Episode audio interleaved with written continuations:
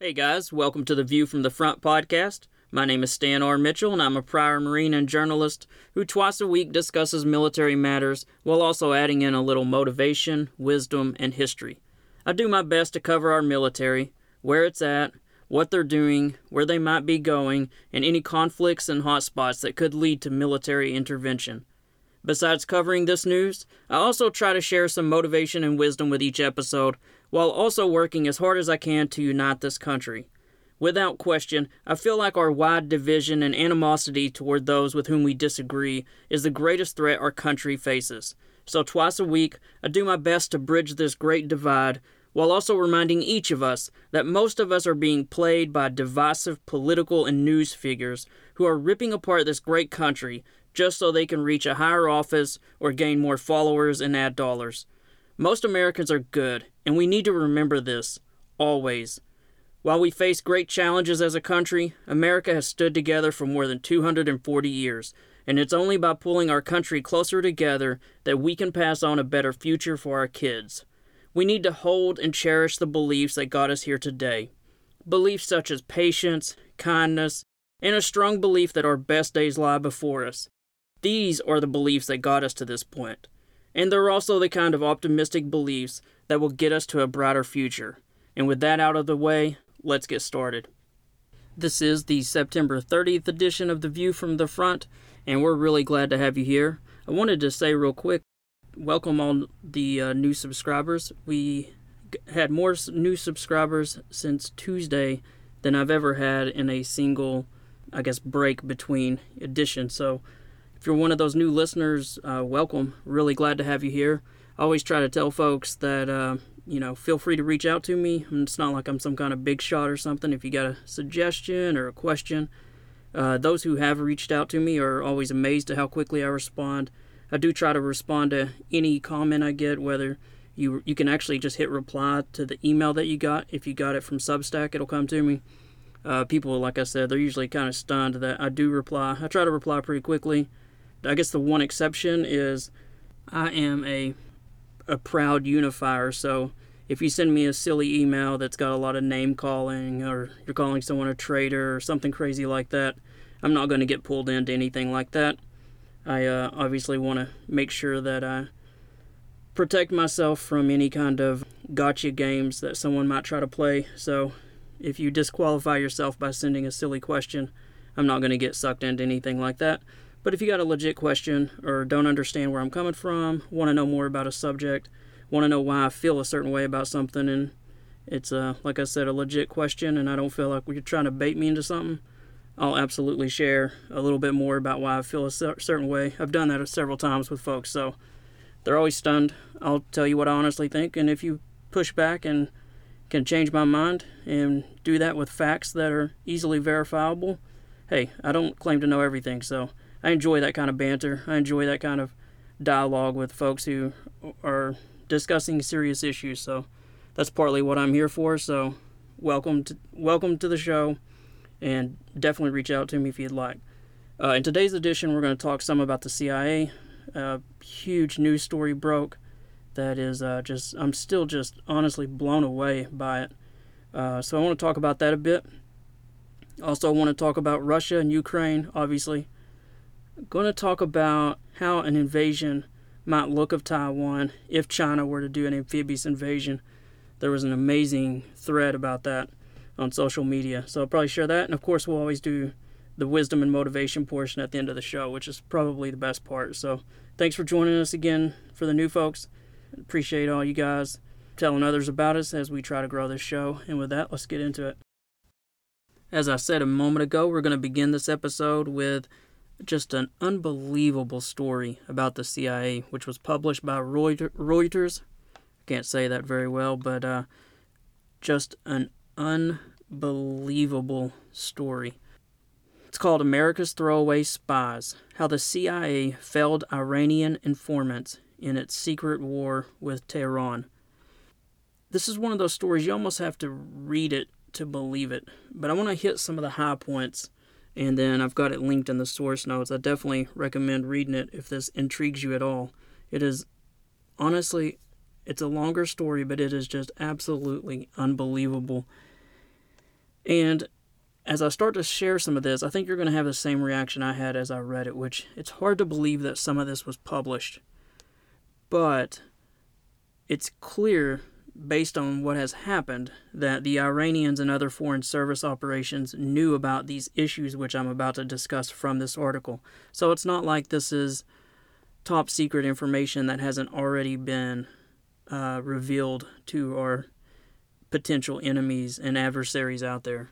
It has been, and the effects have already happened.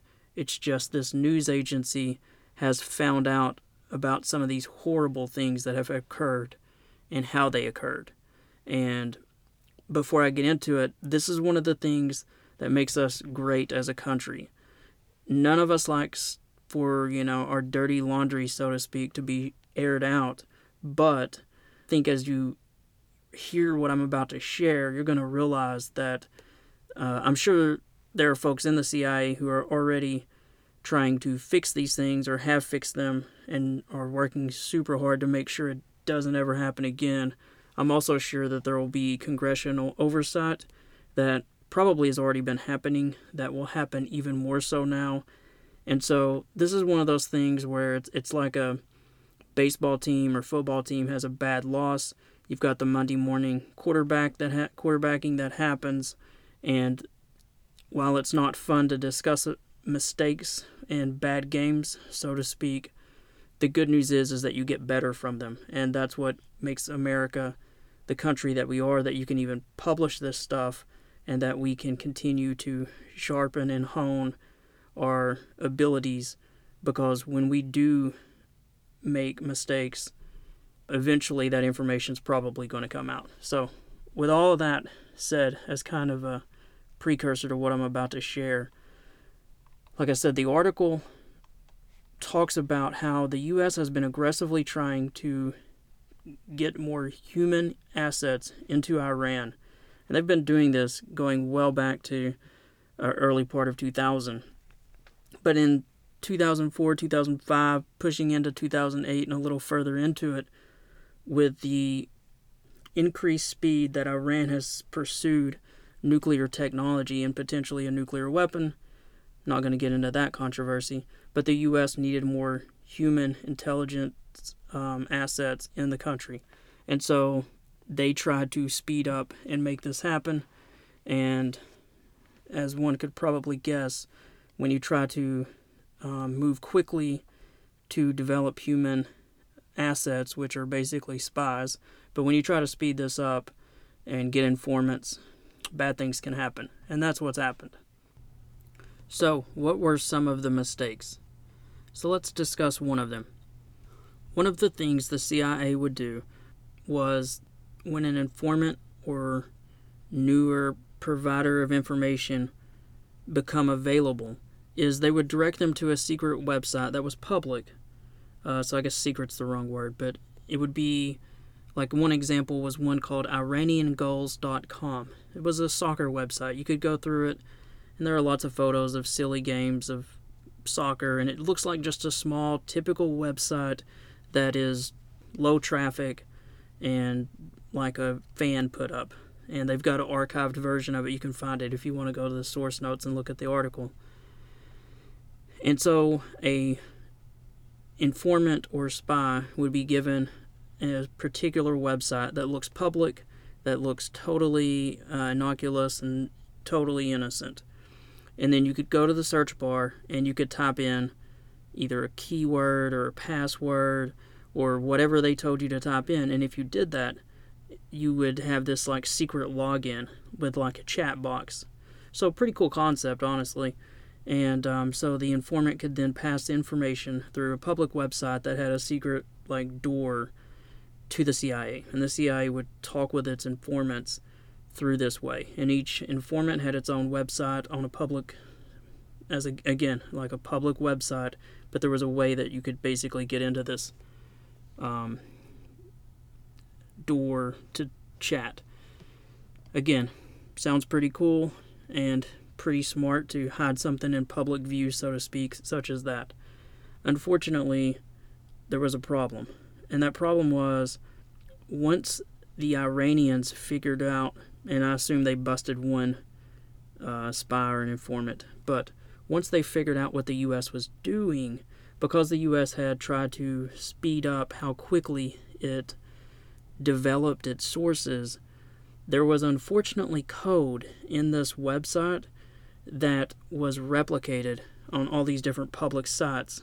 So maybe there's a different site that was, you know, not soccer, it was something else, but Iranian cyber folks were able to basically search for this code and find dozens of sites. And from those sites, they were able to then find individual spies and work their way into figuring out where this person was, what they were doing, etc. And so by solving this mystery, they were able to obviously grab numerous potential informants or spies for the CIA. All of this has come out.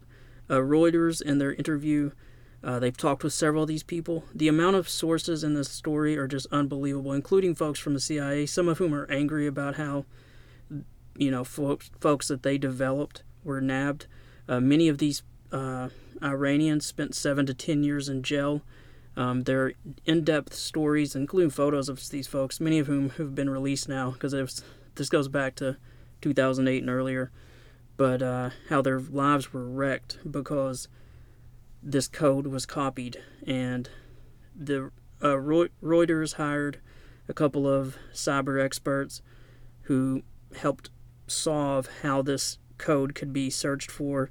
Some of the archived sites are still available. That's in the story as well.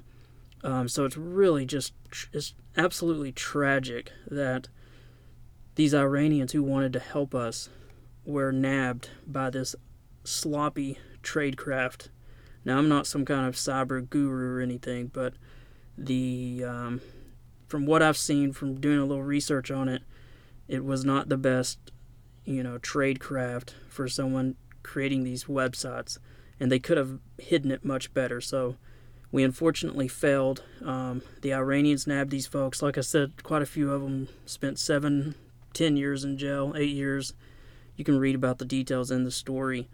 And the Iranians, interestingly, tried to flip some of them and get them to basically, you know, do the old double agent thing where they would, in theory, be released, keep working with the U.S., but then provide information to Iran.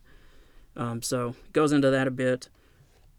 Hopefully the CIA's figured out if any were used that way and cleaned that up as well. So that was the first thing. So really interesting thing. Sloppy coding lost us a lot of progress and a lot of probably good people. So that was the first thing. The second thing I wanted to bring up from the article was the CIA was a bit sloppy, trying to choose my words carefully, in how it protected some of its sources. And the article goes into some detail about how with some of the newer, lower-level informants or spies, the U.S. would often say, hey, come to the consulate in Istanbul, Turkey, and we'll meet you there, and you can give more info, etc., whatnot. But the problem was the U.S. intelligence agencies knew that Iran was watching some of these consulates. And so the Iranians would watch these places and see Iranians enter, track where they flew in from, track back where they came from, and when they would return to Iran. Some of them were followed, and some of them were scooped up from that. Now, some of the folks interviewed from the CIA who were former intelligence analysts and operatives themselves said, hey, you know, when it's a newer, that there are layers or levels to these informants. And when it's a newer person, you know, sometimes folks working at the CIA, it takes a lot of work to do the job right. And maybe one of them's coming in to meet you, and it's just easier to have them come to the consulate and meet you with you versus, you know, getting out in a car and driving around town and, you know, reversing, flipping back and forth, doing all the things, changing vehicles to meet, you know, somewhere with an informant and having made sure that you had no tails or no one from Iran watching you. So unfortunately we lost some folks that way just because some of the analysts or some of the CIA folks were a bit lazy or sloppy and they just said, hey, come to the consulate. even though they knew the Iranians were watching the place. So that was the second thing. And of course, honestly, that's kind of outrageous, and it's embarrassing, and it's tragic, and it's heartbreaking that they did this. So that was point two. All right, and the third point involves trying to secure a U.S. visa. So say an applicant were to apply somewhere in like Turkey or some other country for a visa, then depending on what their work history might show, they would be interviewed and or pressured to provide information, even if they didn't want to, in the hopes that the only way they would get this visa is depending on what they might share. And of course, this ended up getting some Iranians captured and imprisoned as well. The article goes into details about that. I'm not going to make an editorial comment on whether that's right or wrong or any of that. I'll let you decide for yourself, and I don't want to share too much of that article. So definitely go check out the article. Absolutely worth your time. Absolutely mind-blowing. And hats off to Reuters for just incredible reporting. I hope we learn from this. I hope we've already corrected these things. And, you know, hopefully things like this don't happen again, because it affects U.S. prestige. It affects our ability to recruit other sources. And honestly, it's tragic. It's unfortunate that these mistakes were made, and they, you know, horrific things happen to people because these mistakes were made. So unfortunately, with this podcast, I cover the military a lot. I cover intelligence. And when you make mistakes in either of those two fields, nothing good happens. This isn't, you know, flag football we're playing here, and bad things happen to people. So this is the story about some bad things happening to people. And I just hope that our intelligence agencies can improve and not make mistakes like this in the future. Let's move now to the situation in Ukraine and obviously the Russian war against Ukraine. We talked in previous podcasts about the mobilization that Putin announced and how Russian men have been fleeing the country. The Washington Post had a great story that estimates 180,000 Russians have fled the country, and it interviewed a few who had fled to Turkey and other countries. And, you know, it describes a 42-year-old Russian construction worker who, over the course of 4 days, made multiple stops in 2 different countries trying to get away, and how hard it is to get tickets, that anytime you're trying to buy a ticket on a plane, there's probably 20 or 30 other people that are trying to buy the same ticket, and how it's just unbelievably expensive to get out of the country. I read in a different story that one family had spent like $20,000 to get out of the country. So it's expensive to do so.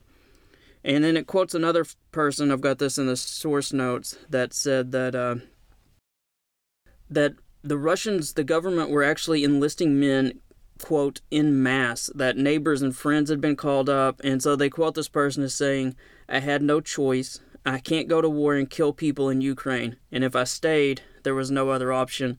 And so he and his wife decided to leave on the very day that Putin announced the mobilization. And there's just this quote that's just almost gut-wrenching. And he says in it, "In one day, I quit my job, took the money from the bank, took my wife and the baby to my parents. My entire life is breaking apart." And so the story kind of drills down into, you know, you see a big number like 180,000, and you forget that it's really ripping lives apart. Families are breaking up. Obviously, in this case, this person left his wife and baby with the parents, so there are split families now. A lot of the Russian men who were interviewed in Turkey, they're standing around in groups. They have no jobs. They're not sure what they're going to do. Turkey's trying to figure out what to do with them. I don't think they're going to send them back or anything, but it's kind of growing into, you know, a smaller humanitarian crisis. So mobilization effort is not going well, and I wanted to share that as just kind of additional evidence because it leads into this next point really well. This mobilization effort, in fact, is struggling so bad that Vladimir Putin actually had to do an interview, or I guess a video for the country. And in it, it's shared by the bureau chief in Moscow of the Financial Times. So this is a person that covers Russia and Putin all the time. So he shared his name's Max Seddon. He shared a 2-minute clip from Vladimir Putin, who's basically, you can just tell how uncomfortable he is. But in it, there's a quote. He said, "We must correct mistakes and not allow them going forward," he said, "and everyone who doesn't meet the criteria must be sent home." So what he's talking about is that there are unbelievable amounts of videos of going around on social media of older men, people with not perfect health conditions, younger-looking men who probably shouldn't be mobilized. So there's been all kinds of issues with this mobilization. So besides the fact that you have Russians fleeing out of fear, you also have the wrong people being mobilized. And so I guess there wasn't great clarity on how this mobilization would be. But Max Seddon said that this shows that the Kremlin is anxious about the backlash and, of course, the overreaction of people fleeing the country. This doesn't look good for Putin or for Russia. There was another video, I didn't put it in the source notes, of a media commentator who's basically off-script just talking yesterday, and he's just saying how embarrassing it is for Russia that not only are they losing this war, that people are fleeing, and there are lots of social media videos of men who are refusing to fight, and he talks about how embarrassing that is, that Russian men won't fight for their country, and he kind of threatens them and says, you people can never come back. What will you say in 10 or 15 years that you refuse to fight for, you know, basically Mother Russia? So a lot of friction going on. Looks like Russia's kind of going through its own Vietnam War thing where it's really causing just huge division in the country. And while you have this on the one hand, on the other, you have Ukraine. And I put a video in the source notes. There was another viral video that began spreading throughout all the social media channels.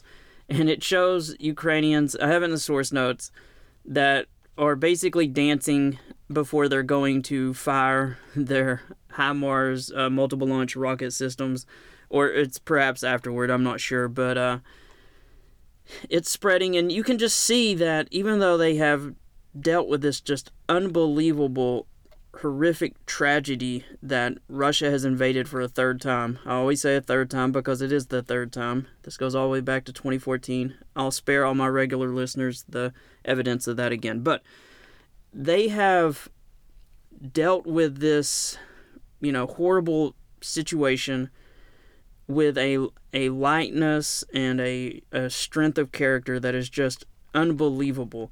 And you can see in the video these soldiers are in clean uniforms, they're well armed, and they're just happier. They're also way more confident. And I only share that video because I had told a couple of friends that I just don't think you can beat men like this. You know, God bless them. They just will not be beaten down. They will not give up. They're never going to lose. You would have to literally wipe out every Ukrainian that remained. You know, if you fled in the beginning, even most of those came back. And so you can see the spirit in their fight, in their defense of their freedom, in their love of their country that you just cannot see on the Russian side.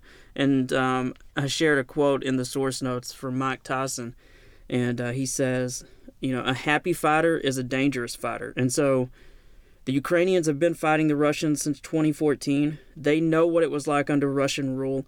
They see there was a recent rocket attack again. They have seen the times that time after time the Russians have launched rockets and missiles into their cities indiscriminately. They have done horrific things to the Ukrainian people, committed atrocities, and they have tasted freedom, and they will never, ever give up their freedom. Not until every Ukrainian is wiped out, and that's not going to happen. So, which leads me right into my next point. Things for the Russians are not going to get better. The Pentagon announced, in fact, just this week, another $1.1 billion in long-term military support for Ukraine. Includes 18 additional HIMARS, those multiple launch rocket systems, and I'll get into that in just a second. Also includes 150 what we call Humvees, 150 tactical vehicles to tow weapons, 40 trucks and 80 trailers so that they can transport heavy equipment, which is going to make them more mobile, which will also make their offensives more effective. Transportation and logistics is obviously a huge thing in war. But to put back to the HIMARS, those multiple launch rocket systems, which are just devastating the Russians, and they have no way to counter them. We've talked about this at length. The 18 that they are sending, anyone want to take a guess how many Ukraine has right now? Oh, you're probably like me and you weren't sure. Max Boot, who's a foreign policy analyst and a columnist, he did the research, but the Ukraine currently has 16 HIMARS multiple launch rocket systems. We've talked about how they usually fire them at night, they move away, the Russians have nothing to hit them with. We don't think they've lost a single one to date, although they probably wouldn't tell us, but there's been some small snippets from U.S. intelligence folks, but we think they have 16. We're sending 18 more. They're going to have double. So the Russians are going to face the kind of just unbelievable future in the coming days and weeks that it's almost difficult to wrap your arms around. If the Russians think they had it bad up to this point, they have no idea. It's only going to get worse. The Ukrainian military is only becoming more effective, and it's not like the Ukrainian people have protests in their country saying, oh, you know, they've taken, you know, part of our country, but some of those folks over there, they love Russia, so let's just let them have it. No, there's like 98% support for the president of Ukraine. So it's not going to stop. It's only going to get worse. And so, you know, and a lot of these fighters, I mean, there's no one who hasn't been touched by this war, who hasn't lost a family member or friend or seen the damage. These gentlemen and women aren't going to stop under any circumstances. So it's not going to get any better for the Russians. This huge, another $1 billion sent to them, not going to make it any better. And so I wanted to share that. And I also wanted to share, you'll see a map. There's a Russian city that, not Russian, I definitely need to take that back. There's a Ukrainian city occupied by Russians that Vladimir Putin, as he has started trying to control the military more, insisted to Russian generals that they not retreat from under any circumstances. And that has led to a growing catastrophe there. This city is in the eastern part of the country, in the Donbass region, where those massive offensives have been happening. And Vladimir Putin had this brilliant idea that they should hold this town at all cost. Well, I've got a map in the source notes, but the Ukrainians are pushing, basically it is a strong point, this city. So the Ukrainians have pushed around it to the north and to the south. So you can just imagine this double envelopment of the city. It's basically surrounded now. And so I'm not sure the exact number of Russians in that city. It's quite a large number. We'll find out soon, because they'll soon have to surrender. And once again, Vladimir Putin will be shown to be the not-so-great military strategist that he thinks he is. And so that's going to happen soon, probably. Wanted to share that. And amidst all of this, he is trying to prop himself up. Today, I'm recording this on Friday. He's supposed to sign decrees today that declares 4 of the regions of Ukraine that he invaded are now a part of Russia. And so the New York Times had a great article about this. The 4 provinces, they're in the east in the Donbass, and in the southern part in the Kherson region, which we talk about on a pretty regular basis. And the New York Times described this as, Russia is proposing to annex 4 provinces in the south and the east of Ukraine, where intense fighting continues. Moscow hastily put the plan in motion after a humiliating battlefield defeat drove the Russian army out of another province, Kharkiv, in early September, and the Ukrainian advance appeared to be gathering force. The Kremlin plans to declare the land where battles are raging in all 4 regions to be Russian territory, and to assert that it is defending, not attacking, in the war in Ukraine. So that's the big plan, is that he's going to claim, Putin from this point on, and try to scare the West and Ukraine, but he's going to claim that we're not the invaders, we're not the attackers, we have these 4 provinces, they're ours, and now you guys keep continuing the war by trying to take back this land. So that's going to be how he tries to fight this PR battle. I hope to do certainly my small part, but I hope that the West and that most of the media will continue to bear out the true facts of who invaded whom, what the background of this war is. And I think given what the leaders of various countries have said, everyone recognizes that the so-called referendums that he held, where soldiers would show up at gunpoint in homes and hand out ballots and collect them, and where he supposedly won, I believe the number was 98% support. Everyone knows those were complete shams. They were not real. And so certainly Ukraine doesn't plan on stopping anytime soon, and I hope that the U.S. and the West continues to support them as they continue to try to reclaim the land that was theirs and to rescue the people who are enduring unbelievable just brutality under Russian occupation. Just a quick reminder, if you love what you're listening to, please consider subscribing. Make sure to visit my website, stanrmitchell.substack.com. Again, that's stanrmitchell.substack.com. From there, you can subscribe to the show by email so you'll never miss a show. All of my podcasts are free, but if you really want to be a rock star and support what we're doing, you can sign up at my Substack for $5 a month. You can cancel that at any time. Not only will that help make this work sustainable, but it will also get you the Tuesday post on Tuesday. Those Tuesday posts are available to everyone, but they're delayed by one day unless you're a paid subscriber. It's my hope that this small delay will encourage my big-time fans and supporters to throw a few bucks in the hat to support what we're doing here if they can. At the same time, it doesn't really penalize you if you can't make that $5 a month payment. At most, you're waiting just one extra day for the content.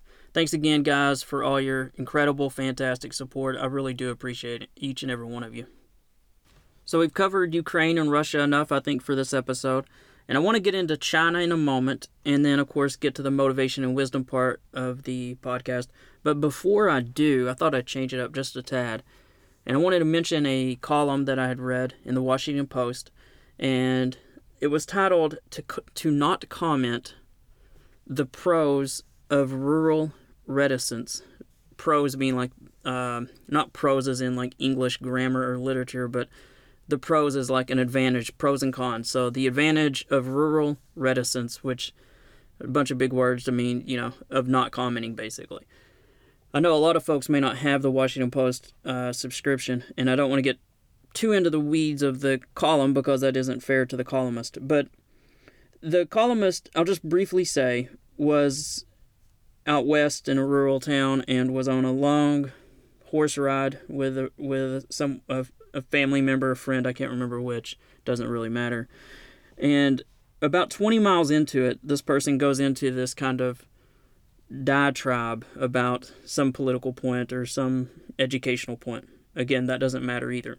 And they finish it, and the other person doesn't really say anything, so they kind of probe them and say, so what do you think? And the person just says, literally, that's all they said.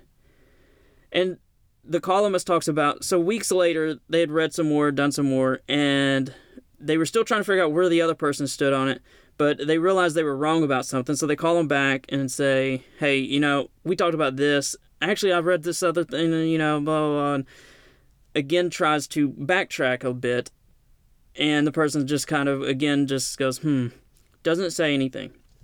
Now, the point of all this is that so often we create these political arguments that are completely unnecessary between family and friends. And I've got a quote from the column from another rural person who talks about that there was a someone raised on a ranch who went to school, become a lawyer, and went far in life, but kept the rural roots as well. And the quote is, and it takes a second to get your arms around this, but is education possibly a process of trading awareness for things of lesser worth? So I'm going to read that again. Is education possibly a process of trading awareness for things of lesser worth? And what I take from that, and what I think the person is saying, is that so often we are in such a hurry to show off what we know, how educated we are, oh, we've researched this, or we took classes about this, or we read this book. And what we do is we offend people. We create wedges and distance between people. And so a lot of times when we talk too much, we are creating more issues and more distance and more animosity. And honestly, in most cases, it's not worth doing. You know, a lot of times we'll get wrapped around the axle, so to speak, on, you know, 40% of Americans think this and they think that, and what'll happen to our country, and we're so divided. And I confess, I fall for this often too. But I regularly say that there are good people out in the country, and maybe they have Trump flags, and there are good people in the cities that may have, you know, progressive views that I don't necessarily agree with. I'm proudly in the middle. But these people on both sides will help you. And we're so much more united than we often think. I'm going to bring up a column that I read in a few weeks ago. I've been waiting to share it, and I don't think I'm going to get to it today. I don't have time, unfortunately. But we're so much more united than we think, but we allow, you know, media personalities, we allow politicians to divide us. And I know folks, super extreme left and super extreme right, if you engage with them on a political argument, oh my word, the amount of venom that will come out of them, the anger, they're just firebrands. But if you don't talk about religion, if you don't talk about politics, if you don't get into that stuff, they're freaking great people. They're great friends. They'd be there for me in a heartbeat, one phone call. So I just think that column really hit me, because I think a lot of times, especially on social media, but even on Thanksgivings and family events, we're bringing up religion, we're bringing up politics when we don't have to. So I think if you could take anything from this not too well-constructed point I'm trying to make, it's that there's probably a lot to be said for just biting your tongue and avoiding whatever controversial issue. Even though you may deeply feel a certain way on an issue, you're probably not going to change the person's mind, and it's just a lot of times better to look at the things you agree on and to not bring up divisive things, because you're just creating wedges, you're just creating distance, and you're creating animosity that unfortunately will only spread. So there's my point. I know I'm going to get a ton of feedback, and people are going to say, we're talking about such and such rights or this or that, and you can't be quiet about that, or this is about blah, blah. I know all that. I know all the arguments.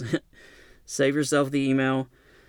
I know all of that, and I totally support going to the voting booth. I do believe the upcoming election is unbelievably important, and the one that'll be in 2 more years after that is too. I know all of that, but I also know the reality is that much of our national direction is going to be decided by just a few states. I tell people, I live in red East Tennessee. Tennessee's one of the reddest states. I always tell people, they try to get me drug into like, how are you voting for this or that? And I say, do you really think it matters? Unfortunately, in my state, it doesn't matter a whole lot. We're a red state. A lot of things are going to be decided by just a few states. So why we allow politics with our friends and family when you're not going to make a massive change in the national direction? Now, there are a few states where it does matter. I still believe in supporting, in voting.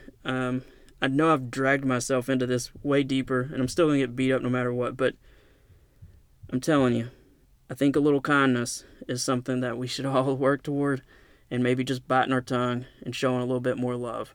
Being a little bit more, if you will, biblical and godlike would probably be better. So that's all I'm saying. I know I'm going to get eaten alive for this, and I'm still going to leave it in the podcast, because that's just the way I am. Let's move now to China and the situation in Taiwan. We talk about this a lot. We'll probably be talking about it for a while. But I wanted to share a thread that was on Twitter, which is just unbelievable. I want to give the hat tip, and the source in the source notes you can follow this gentleman or gentlewoman. I'm not sure if it's a man or woman, but the person goes by PLA ops. So you can find them at PLA ops, O-S-I-N-T. And it's just an unbelievably well-researched look at what a Chinese invasion of Taiwan would look like from the amphibious point of view. And I just want to hit a few points from it. You can read the full thread if you want, and inside the thread, there are additional threads of links to military studies, and everything's very well backed up. I'm not going to get to that level of detail. You're certainly welcome to, and it's worth your time, and I read to that level, but I know we have limited time on here. But I want to hit, there's just some really good stuff in this thread, that really good lessons, really good things to look for. And so he I'll just say I think it's a gentleman, but he begins talking about the way that an amphibious invasion would work, and he goes through the observation of many recent amphibious practice rehearsal drills that the Chinese have done.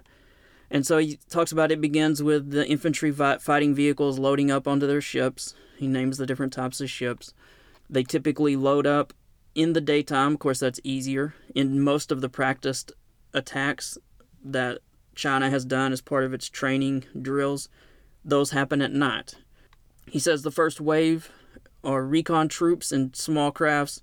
Their intent is not to make contact, but to infiltrate deep behind enemy lines and establish observation points to identify high-value targets such as artillery and missile batteries, and those will be obviously targeted by fire of other artillery or landing craft that have big guns or perhaps, obviously, jets. He says that before the actual amphibious craft go, that the Chinese army will use unmanned platforms to clear any sea mines that might slow down the main landing force. At the same time, helicopters take off. They begin suppressing shore defenders to allow first wave of small crafts and engineers to make landfall. He's got a photo of that. And then the actual fighting vehicles come. He talks about how they're armed. Some of them have 30mm autocannons. Some of them have 105mm main gun. Some of them have anti-tank guided missiles. Once they've landed, the follow-on forces come. And those are big, almost like floating piers, but those will bring tanks and heavier equipment. And he then goes into a bit about how China, we're well aware of its military fleet, but that they will actually bring into civilian assets, civilian shipping, the ships that carry cars, etc. And they will use this to bring on additional equipment. Talks a little bit about the U.S. Naval War College is looked at the entire sea lift capacity of the Chinese military, including when you add in their civilian assets. But he also goes into about where the various units are in China. There's a map of that in the source notes. It's kind of neat to see. And it shows they're pretty well spread out. They're not just like straight across from Taiwan. They're hundreds of miles to the north. So he shows how in the past where the ships have gone to pick up these troops and where they would go. And the main reason I'm sharing all of this is it's kind of interesting to know how the operation would go. But also that it's almost a relief to realize that this can't be done in some kind of top secret manner. It's not like they could just in 2 days say we're going to do this. They have to move unbelievable amounts of troops and ships, get everything loaded up. This isn't something that can happen overnight, and for me at least, it's comforting to know that. And so I wanted to share that just because, I think our media sometimes they don't get very deep in the weeds on things, but they also obviously want plenty of viewers for their advertisers, and so they do a great job of building up alarm sometimes, either on purpose or maybe not on purpose. But either way, they do a great job of building up alarm. And I think sometimes it's good to say, okay, if this is actually going to happen, what's it going to look like? I remember, just as a personal thing, if everyone remembers the Y2K thing and how it was built up for months and months and years, and I know that there was important work that had to be done, but I remember when Y2K happened, there was a few friends of mine want to have a party, and I'm like thinking, man, is the world going to end? What's going to happen? Should we go to this? Should we not? Everyone was talking about what possibilities might happen, and I'm embarrassed to say that I was like, man, I don't know. Like, there might be unrest. Who knows? So anyway, I decided to go to this party, but I'm like, people are saying like, man, there could be like roadblocks. There could be who knows what'll happen after midnight. And if I'm going to this party after midnight, like I got to be able to somehow get home if like complete unrest happens. And so I'm like, well, I don't want to be like the paranoid guy, but, I was in the military at the time. I'm going to put a pistol in the car just in case. You know, if there are roadblocks, I want to be able to fight my way through them. I'll get back to my house, whatever. And I remember being at this party, and that's literally my thoughts. And I'll bet you were probably pretty nervous about Y2K too. And then it showed Y2K, or it showed the new year turning over. And at least as I remember, you know, people are, you know, sharing drinks and there's music and everyone's watching. And it happened, they showed China as the Y2K, as the countdown happened and midnight struck and it went around. And, like, nothing happened. Like, all the lights didn't go out. All the computers didn't shut down. And there was just, like, this breath of, like, fresh air. And everyone was like, whew, okay, good. Well, it didn't hit them that bad. Maybe, you know, it won't hit us that bad when it gets... And I remember thinking, wait a minute. Like, why didn't anyone in the media say, hey, we'll know if things are going to be bad based on how it happens wherever it hits midnight first and the clocks turn over and all these computers could, who knows, completely... go nuts or haywire. And I was just almost absolutely angry at both the media and at myself, at my own ignorance, that I hadn't thought about the fact that America isn't going to be the first one to hit midnight, so we're going to have some warning on what this looks like. And so I remember kicking myself and feeling like a complete idiot as I drove home with a pistol in my truck, and how I'd worried about it, and how I had stored water and done all these precautions, worried about this thing that the media built up, which probably had a bit of truth, but that no one had really dug into and actually painted a better, more accurate picture. And so maybe you guys were better read at the time. Maybe none of that happened to you. But I have ever since then, anytime something's about to happen, I just research it more, because you just see the headlines or the, you know, if you just go an inch deep on a topic, it's easy to get scared. But if you just start digging into the weeds, it's not nearly as scary. And so the same thing with this China thing. After reading this thread, it's like, oh, yeah, of course, if I had thought about it, they got to move thousands of troops. They got to do all this. That would give the West a little bit of time to do some things, to move some ships, to make more very clear what we will do if they do this. It would give Taiwan just a few days to prepare. They're obviously working to prepare anyway. And so as you dig into things, at least for me, knowledge is power. Knowledge leads to me being calmer about things, me saying, you know, yeah, I know they're freaking hyperventilating about whatever on X, you know, YZ news channel right now, but here's kind of what, you know, I've read about it just a little bit, and here's, you know, just some things I saw that made me feel better. So that's what that thread did for me. I hope that it did the same thing for you. I always tell people that I would never want to be like most news stations that just blow things out of proportion. I never want to do that kind of stuff. One, I don't want to get people's blood pressure up and rising. I just don't want to be that person. I'm also trying to be the calmest person in the room at any time.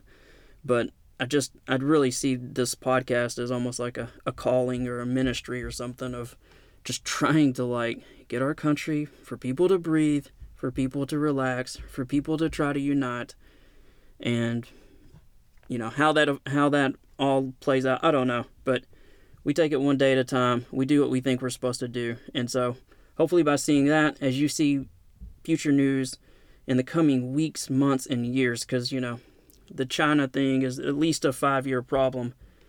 And so this isn't going to go away. But just knowing that this isn't something that can be like a snap decision, that's the reality. And so I hope that me sharing all this will help calm you a bit and reduce some of your blood pressure and concern over any possible Chinese amphibious invasion.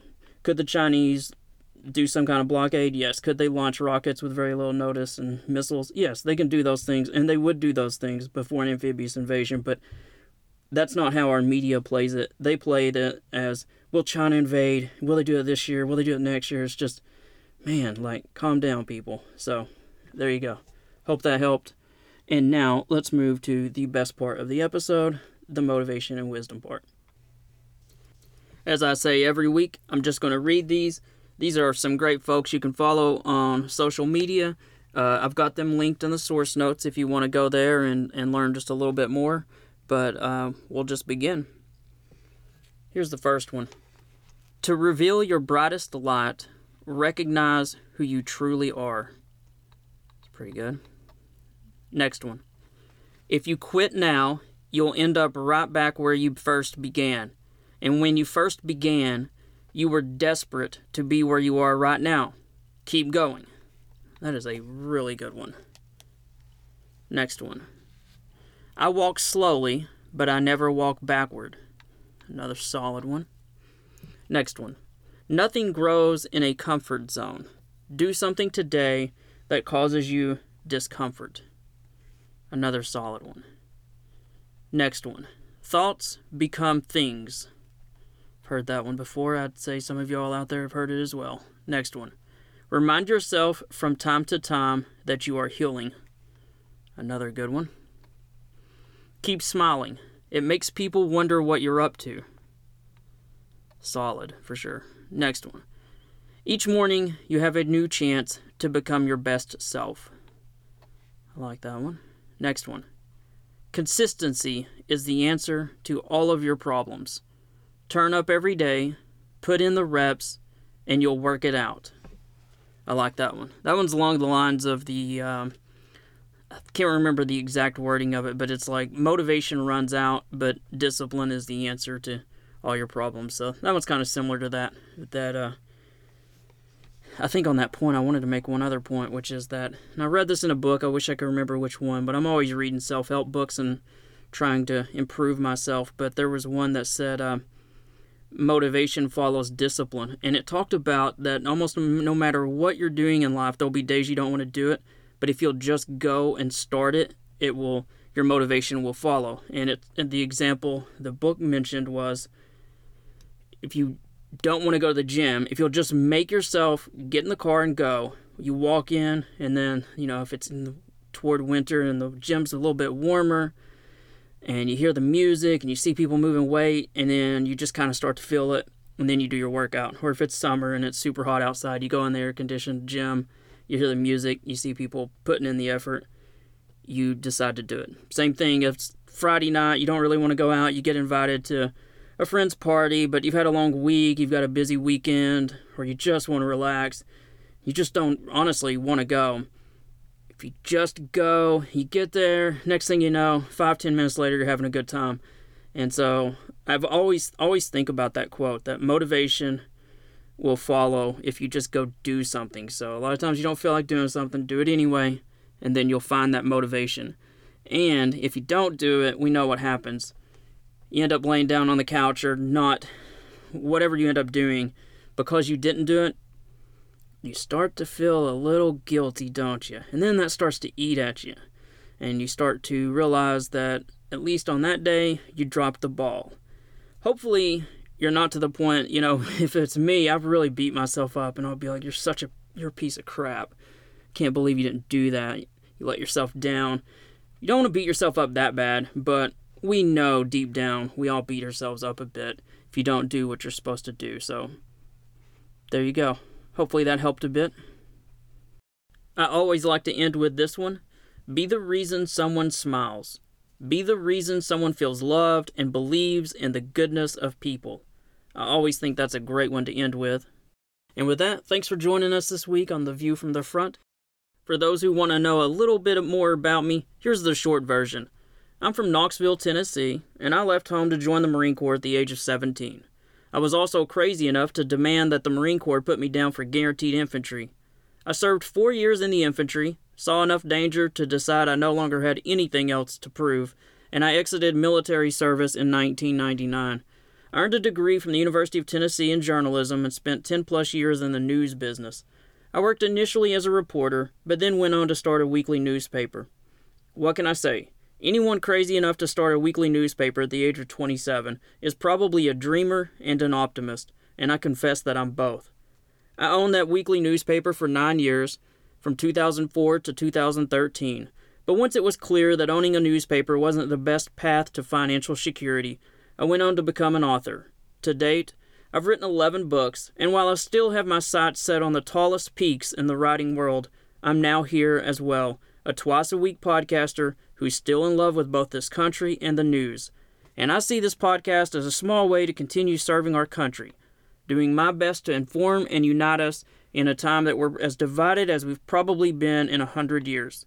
Well, I've talked enough about me. I really hope you'll consider at least signing up to be a free subscriber.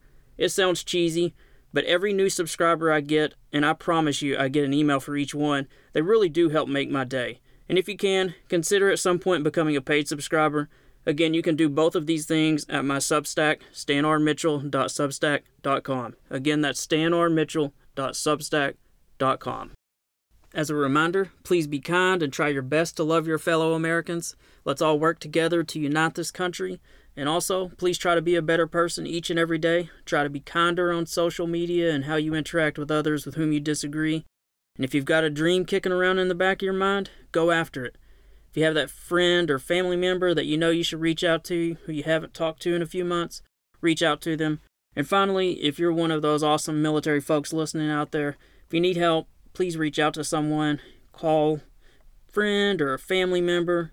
Do it for us all. We've lost too many of the greatest folks that this country has produced to suicide, so I'm asking you to be brave once more and show some vulnerability. Take a deep breath, breathe, call a friend or family member, one of your fellow veterans, someone who can help. There's obviously hotline numbers as well that you can call. With that, I appreciate each and every one of you, every tweet, every share, every email that I get. I can't tell you how much those mean to me. Also, if you haven't already put a rating on some of the social media places that you listen to us, whether it's Apple Podcasts or some of the others, if you could drop a rating, that'd be great. We're trying to get those up because I've heard if you get them up to 30 or 40, then the algorithms take over. So that'd be a great way to help out. Thanks again, everyone. You guys are the best. As always, don't forget to check out my books. You can find all 11 of them on Amazon. And with that, I'm out.